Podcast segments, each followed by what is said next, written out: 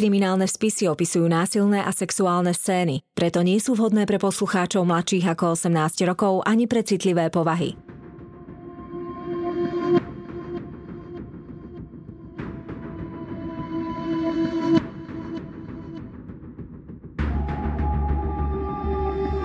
Spáchali ťažký zločin a pred spravodlivosťou sa im nepodarilo skryť.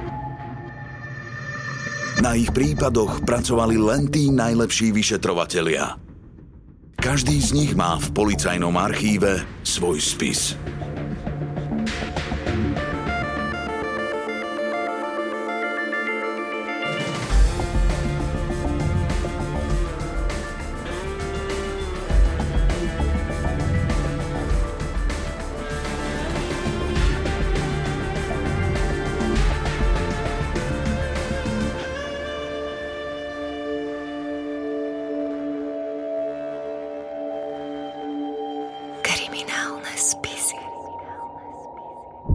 Zliechovská beštia, časť prvá, Temný chlapec. Podľa odbornej literatúry je sériový vrah osoba, ktorá zavraždila tri a viac osôb s určitými prestávkami medzi jednotlivými vraždami. Motiváciou pre usmrtenie je väčšinou vlastné duševné či sexuálne uspokojenie – v slovenských väzniciach s najprísnejším strážením sú momentálne vo výkone trestu štyria sérioví vrahovia. A v apríli 2022 sa k ním pridal aj piaty. Všetci sú odsúdení na doživotie.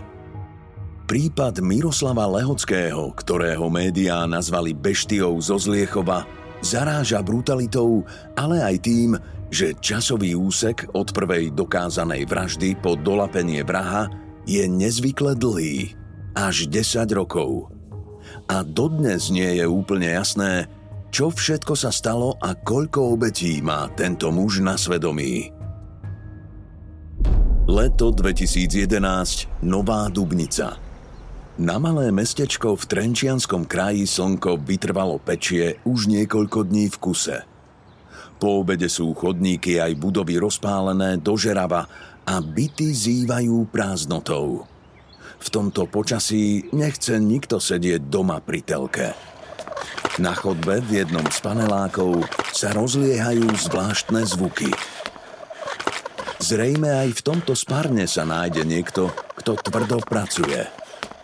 Zdá sa, že akýsi muž sa snaží dolu po schodoch dostať ťažké bremeno – Trvá celú väčnosť, kým sa dostane až na prízemie.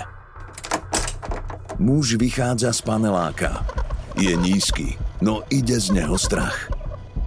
Miro sa chladnými, modrými očami rozhliadne po okolí.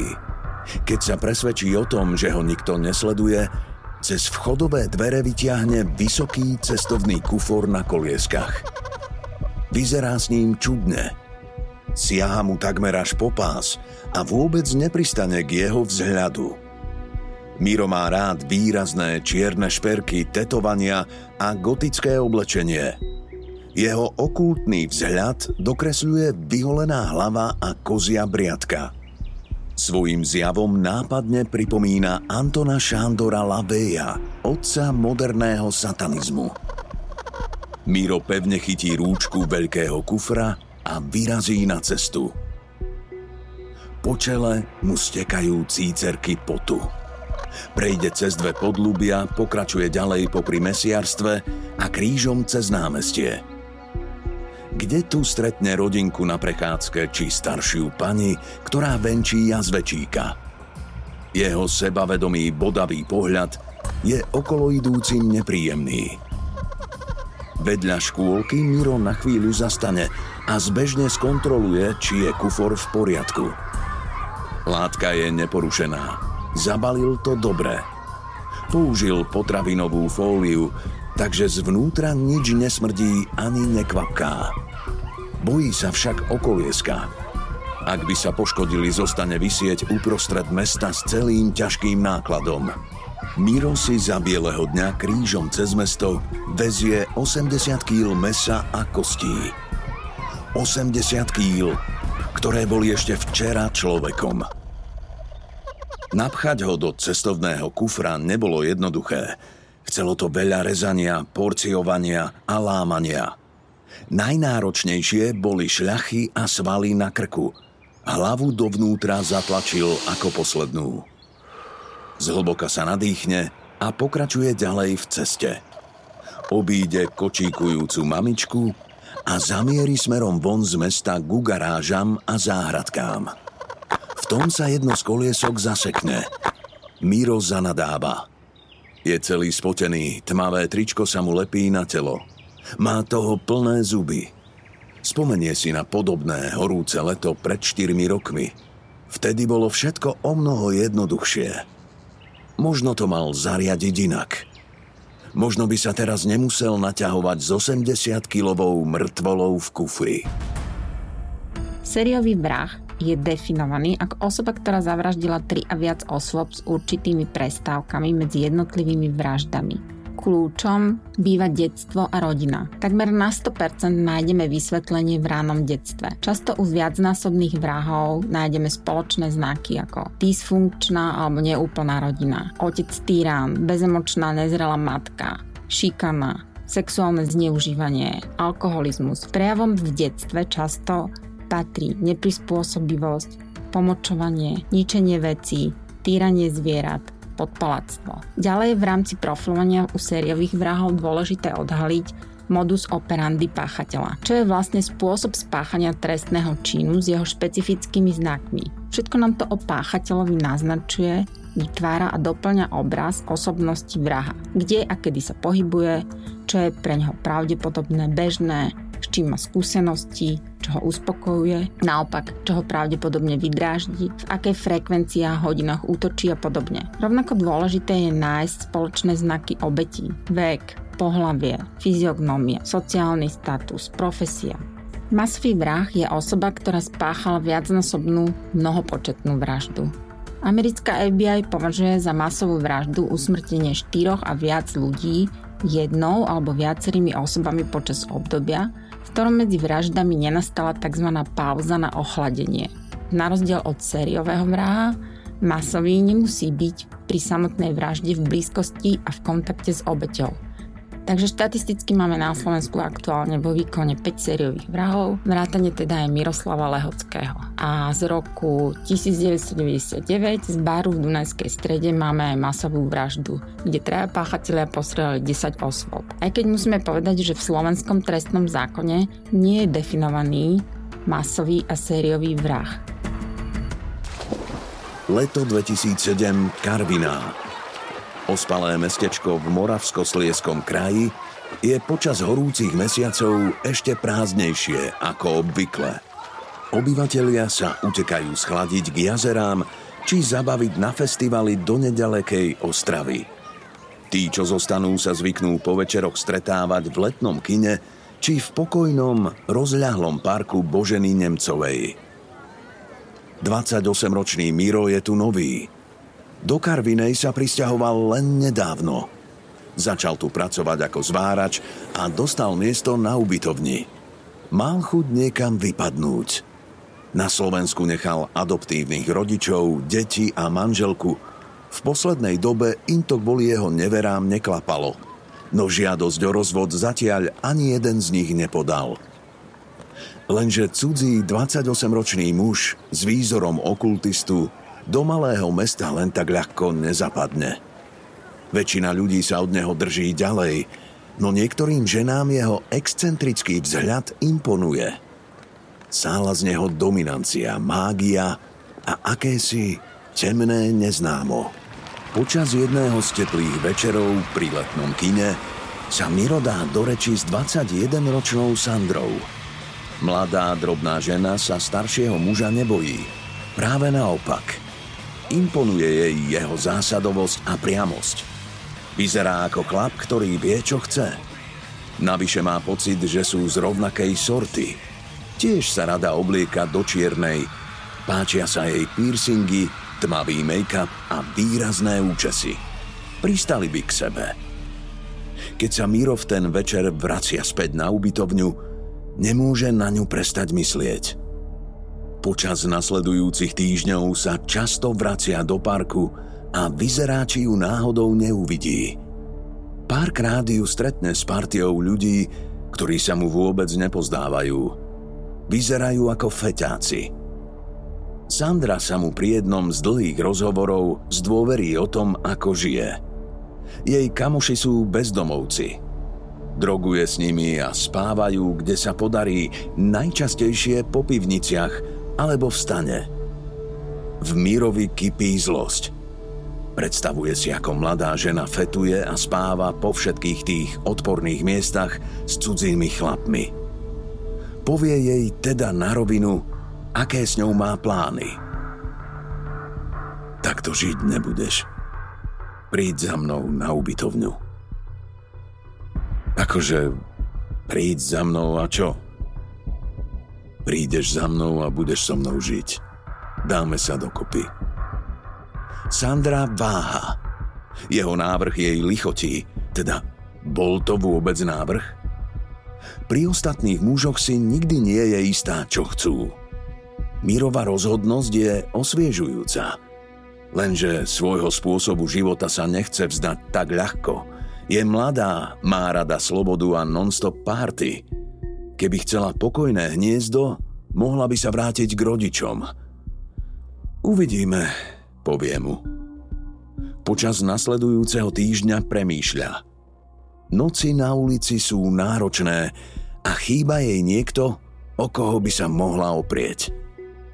Pomaly sa prikláňa k názoru, že možno predsa len prišiel čas dospieť a dať to s niekým dokopy.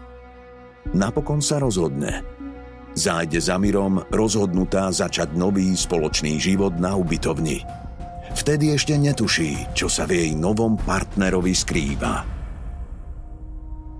Prvé týždne lásky sú plné nádeje a eufórie. Lenže pomaly, nenápadne, zamilovanosť vyprcháva. Sandra veľmi rýchlo zistuje, že Mirova rozhodnosť má aj temnejšiu stránku. Keď je naštvaný, ide z neho strach – Niekedy sa jej zdá, že je schopný urobiť čokoľvek. Navyše, pri sexe sa k nej správa drsnejšie, ako by si želala. Dovoluje si k nej stále viac. Jeho zásadovosť ju začína obmedzovať a jemu lezú na nervy jej, údajne, neustále večierky. Chcel ju mať pod kontrolou, najradšej by ju nikam nepúšťal. Nadáva na jej kamarátov a obvinuje ju, že fetuje – Konflikty eskalujú a Miro zrejme začne svoju partnerku mlátiť. Po jednej obzvlášť otrasnej hádke nechce už jeden druhého ani vidieť. Miro si zbalí veci, odíde z práce a presťahuje sa späť k svojej manželke na Slovensko. Tým by medzi nimi azda všetko skončilo.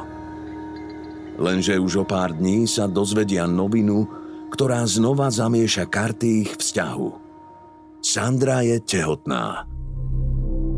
V roku 2008 sa páru narodí chlapček. Meno dostane Potatovi. Miro je rozhodnutý začať nový život a tak sa dá rozviesť a spolu so Sandrou sa nasťahuje k jej rodičom. Tí ho však nemajú radi. V rodine ho nechcú, zdá sa im chladnokrvný a vypočítavý. Napätie eskaluje – pri jednej z potýčok sa dokonca vrhne na staršiu sestru svojej partnerky a začne ju škrtiť. Potom si rozopne mikinu a vyťahne pištoľ. Všetkých vás zabijem. Nahádžem vás do žumpy. Vyhráža sa rodine. Miro si dovoluje hlavne na ženy. Uzemniť ho dokáže len Sandrin otec. Najradšej by ho zo svojho domu vyhodil, no nechce prísť o céru rozhodne sa, že mu prezrie veci. To, čo nájde, ho vlastne ani neprekvapí. Náboje, satanská Biblia a, podľa jeho slov, CDčko s tvrdým krvavým pornom. Incident s pištoľou sa rozhodne nahlásiť na políciu, no tam ho neberú vážne. Muži zákona nezasiahnu a celú vec zametú pod koberec – Tvrdia, že nemôžu nič urobiť. Vraj je to len slovo proti slovu.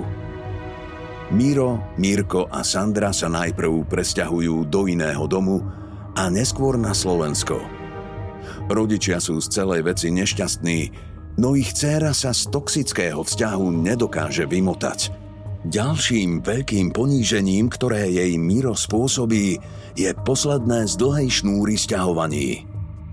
Počas štedrého večera 2009 ich všetkých zoberie žiť k svojej bývalej manželke do Novej Dubnice. Možno sa na predchádzajúcom mieste zadlžil a možno plánuje intímne žiť s oboma ženami súčasne. Pravdu sa dnes už nedozvieme, no je isté, že stále udržiava paralelné kontakty aj s rôznymi inými milenkami.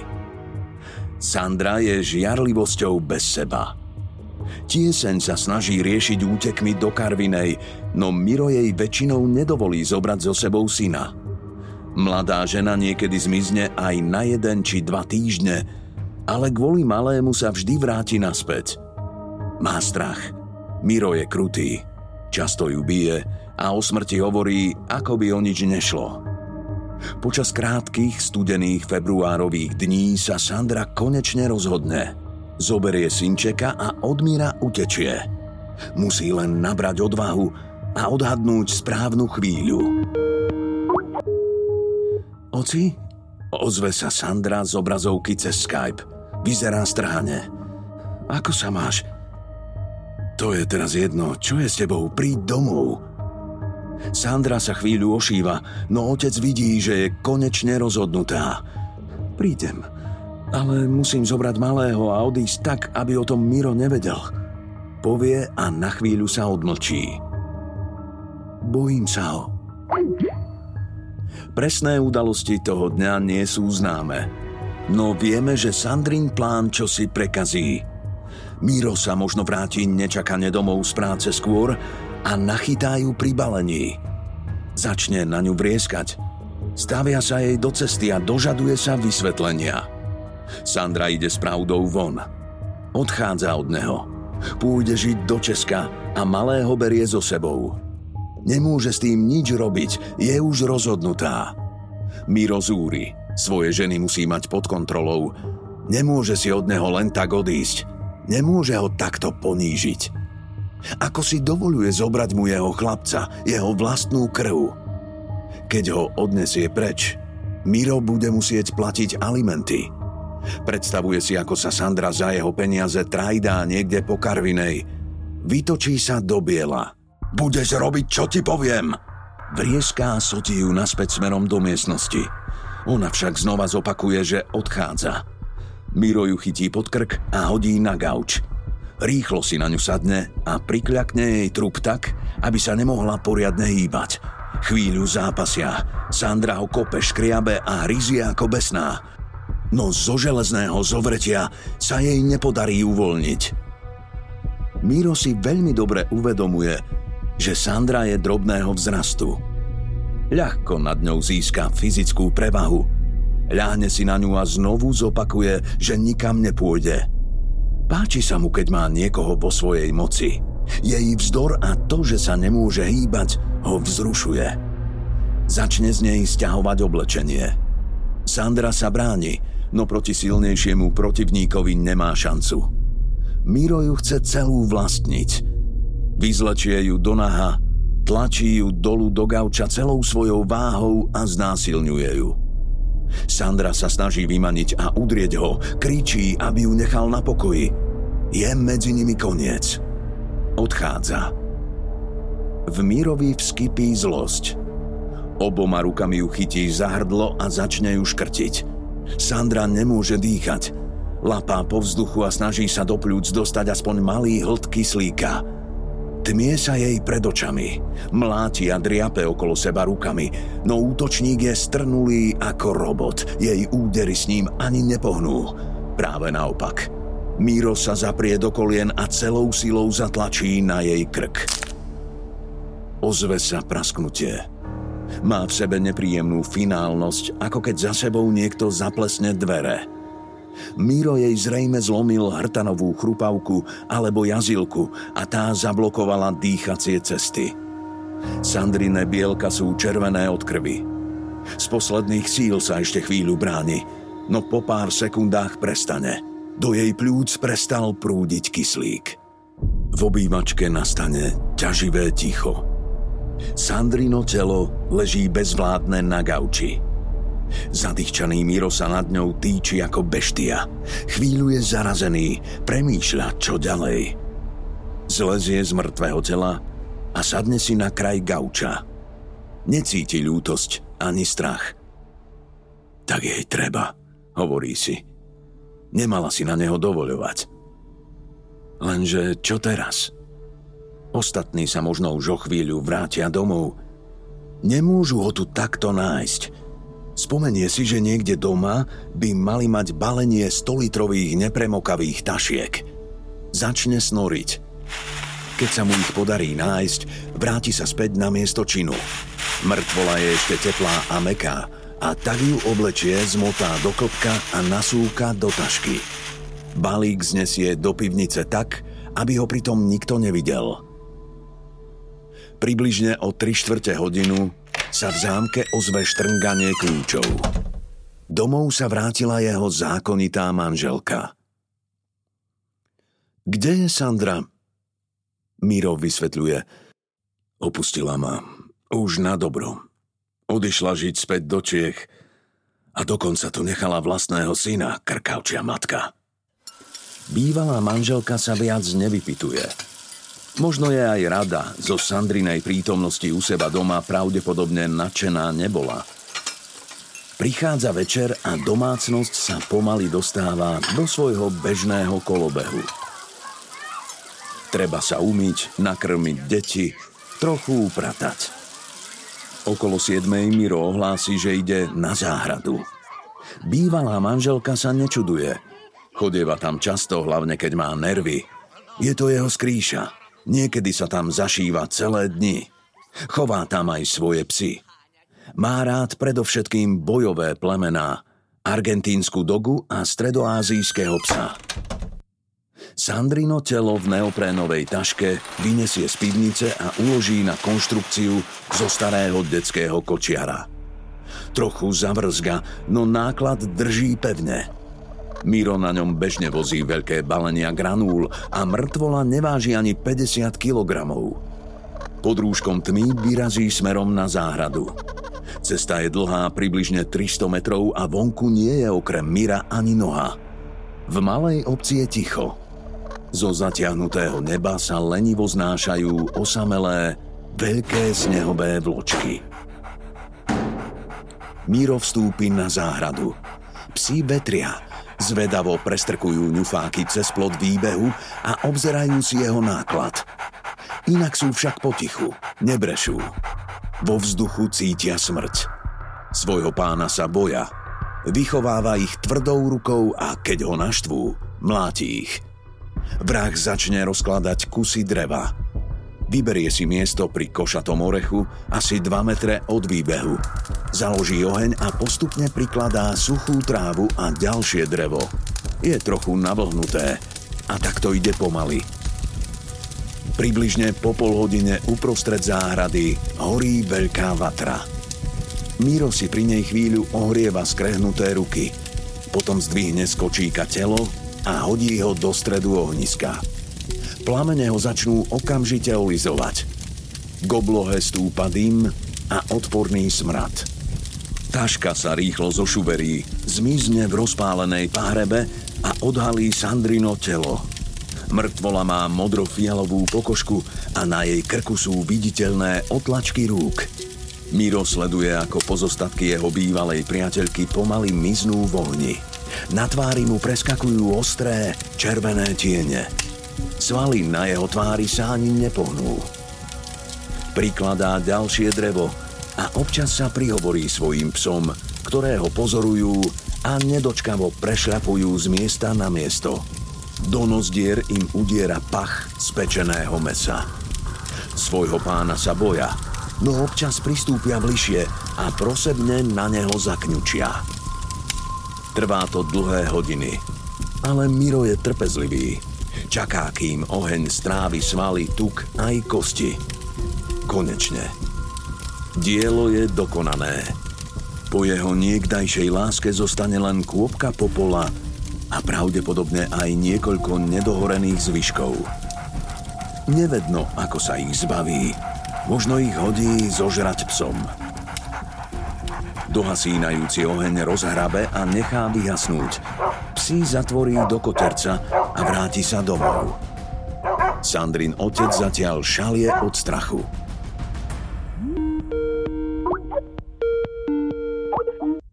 Znova a znova vyvoláva svojej cére, no tá nedvíha.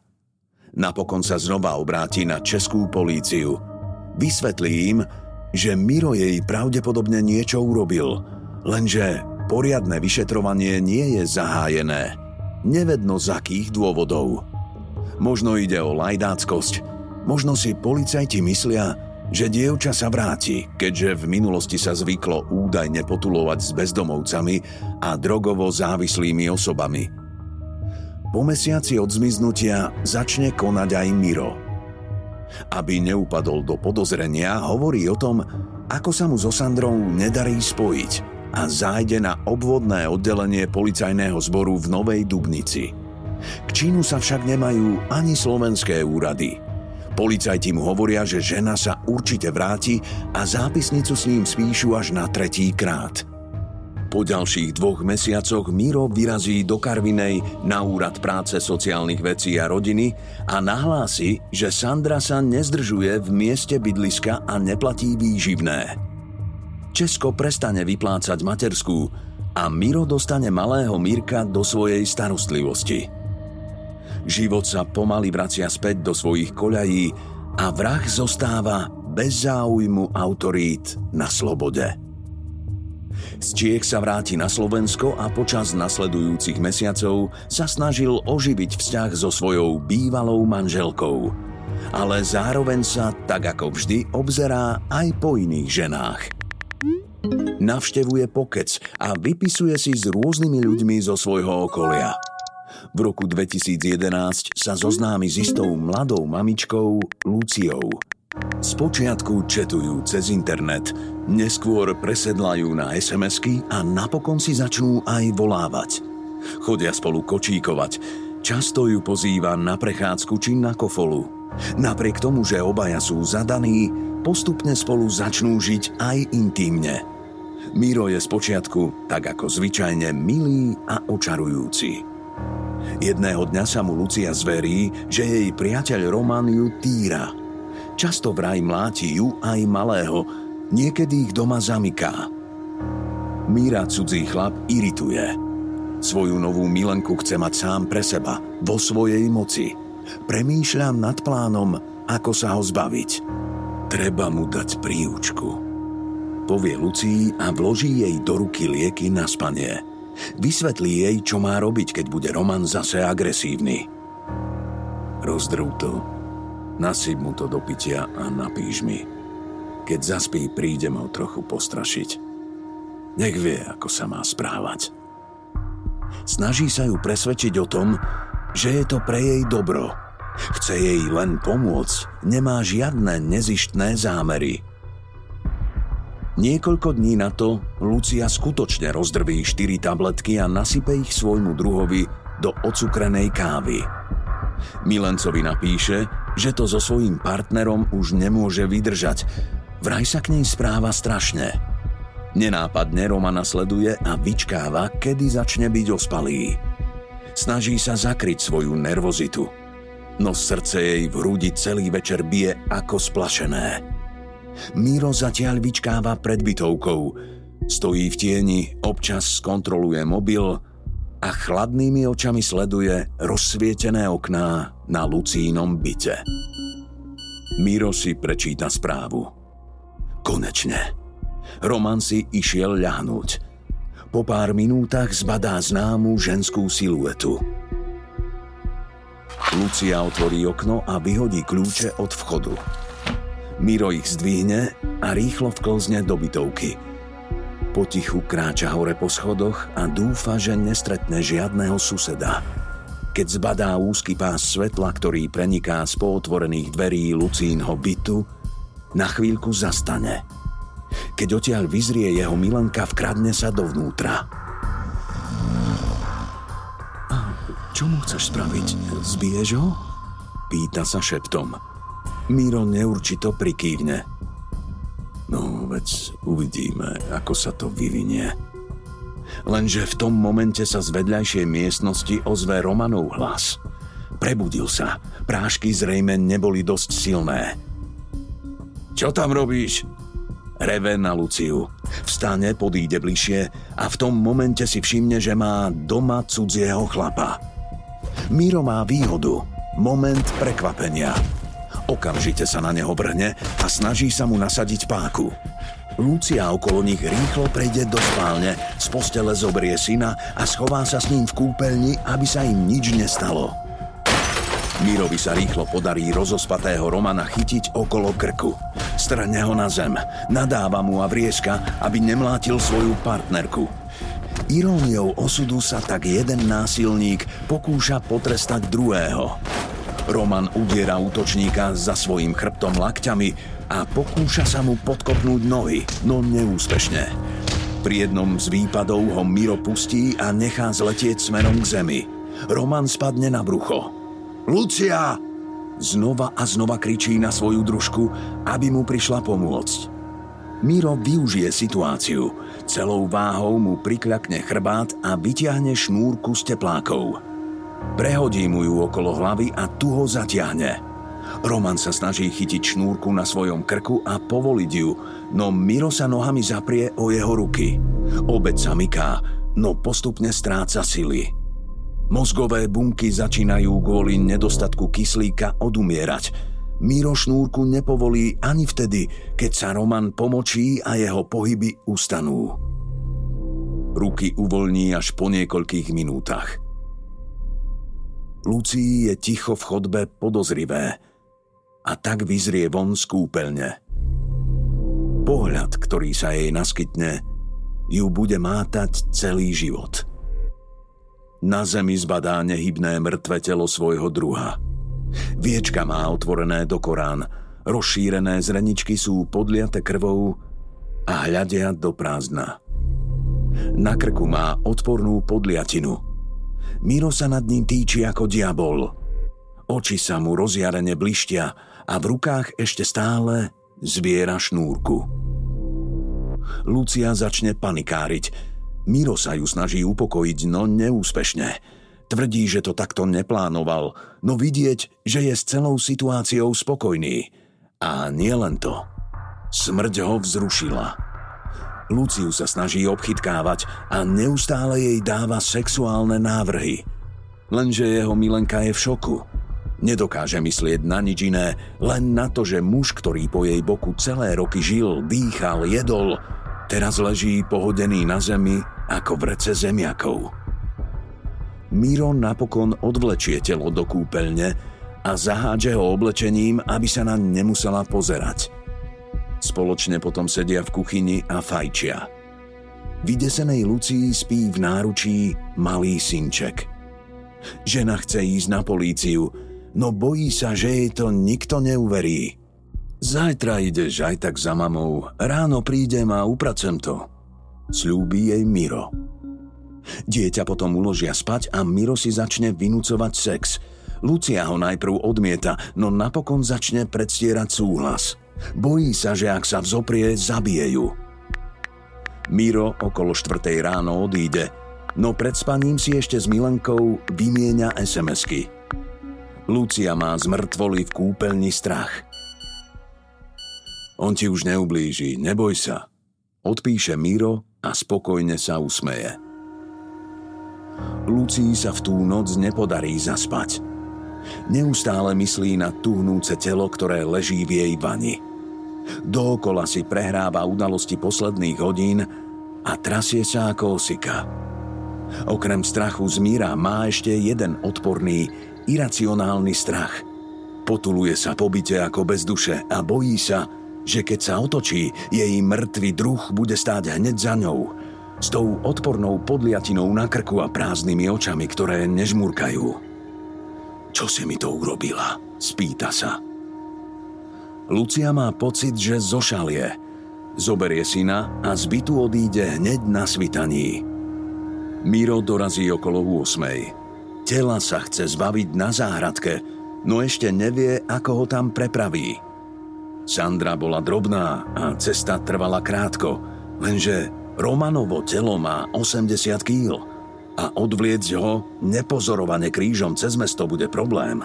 Z kumbálu sa mu podarí vydolovať veľký cestovný kufor na kolieskach. Zdá sa mu, že by mohol stačiť. Keď vstúpi do kúpeľne, ovalí ho pach moču. Z tela odhádže oblečenie, chytí ho za ruku a potiahne smerom von z vane. Neboštík sa pohne ako drevená bábka. Míro si uvedomí, že svaly zatuhli. Nastal rigor mortis – Mŕtvolu v tejto fáze nemôže nejako ohnúť, takže do kufra ju len tak ľahko nedostane. Rozmýšľa, čo ďalej. Na zem rozloží veľký igelit. Na chvíľu zmizne v kuchyni a po pár sekundách sa znova vynorí s veľkým, asi 30 cm dlhým nožom. Tvári sa nezúčastnene, ako by sa len chystal porciovať rezne na večeru. Začne od vrchu – Prerezáva šľachy okolo lakťov, aby rozhýbal ruky. Potom sa vrhne na kolená a na členky. Ide to ľahšie, než čakal. Krv z posmrtných rán nevyteká, je už stuhnutá a kvôli gravitácii sústredená v spodnej časti tela. Je možné, že v tejto fáze Miro z mŕtvoly poodrezáva niektoré kusy a naporciuje ich ako krmivo pre psy. Viacerí ľudia zo záhradiek ho neskôr obvinia, že im v tomto období ponúkal divne vyzerajúce meso. Keď je Miro so svojou prácou spokojný, mŕtvolu začne pchať do cestovného kufra. Napriek tomu, že klby sú už ohybné, niektoré časti tela zostanú trčať von. Tie Miro doláme a vtlačí dovnútra. Pokúša sa zapnúť zips – no v ceste mu stojí posledná prekážka. Hlava. Sekne zozadu do krku a začne rezať. Keď sa konečne dostane cez všetky svaly, hlava padne smerom dopredu a zostane vysieť len na zvyškoch kože. Miro pozbiera igelit zo zeme, napchá ho dovnútra spolu s hlavou a kufor konečne celý zazipsuje. Hrozný náklad odtiahne k dverám a pustí sa do upratovania. Vyťahne Lucíne čistiace prostriedky a kúpeľňu vypucuje do Ligotava. Okolo 11. si na pár hodín odskočí späť domov, aby postrážil syna. Myslí si, že Lucia sa vráti až večer alebo na druhý deň. Lenže o tretej po obede ho prekvapí telefonát. Vrátila sa skôr – stojí paralizovaná v chodbe a zlomeným hlasom sa ho pýta. Čo je v tom kufri? Miro ju chlácholí. Áno, je v ňom mŕtvola. Viac nech už nevyzvedá, keď to nechce počuť.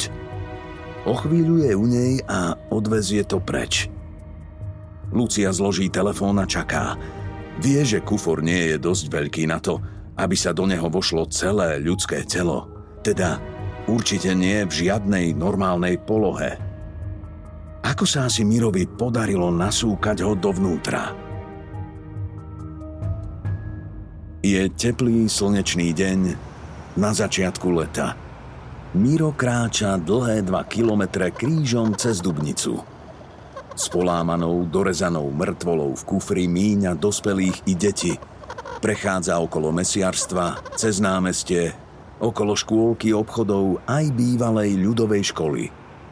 Keď konečne dorazí na záhradku, premýšľa čo ďalej. V lete sa po okolí pohybuje väčšie množstvo ľudí. Keďže páliť je zakázané, oheň by mohol vyvolať podozrenie. Telo sa teda rozhodne dočasne zakopať v psom výbehu. Vie, že tam sa nikto neodváži. Je možné, že počas najbližších dní naporciovanými kusmi mesa krmi svoje a možno aj cudzie psy. O niekoľko mesiacov, keď príde zima a záhradky sa opäť vyprázdnia, Miro sa dá opäť do práce. Mrtvolu vykope. Kufor je meký a šíri sa z neho sladkastý, hnilobný zápach. Radšej ho už neotvára. Na Romana čaká rovnaká vatra ako na Sandru. Keď je oheň najvyššie, Miro priloží pár kusov dreva a zatelefonuje Lucii. Pozdraví sa, usmeje a otočí sa tak, aby na videu videla šľahajúce plamene. Môžeš byť v kľude. Už ho nikto nenájde. Povie. Lucia mlčí. Nočná mora sa pre ňu nekončí. Práve naopak.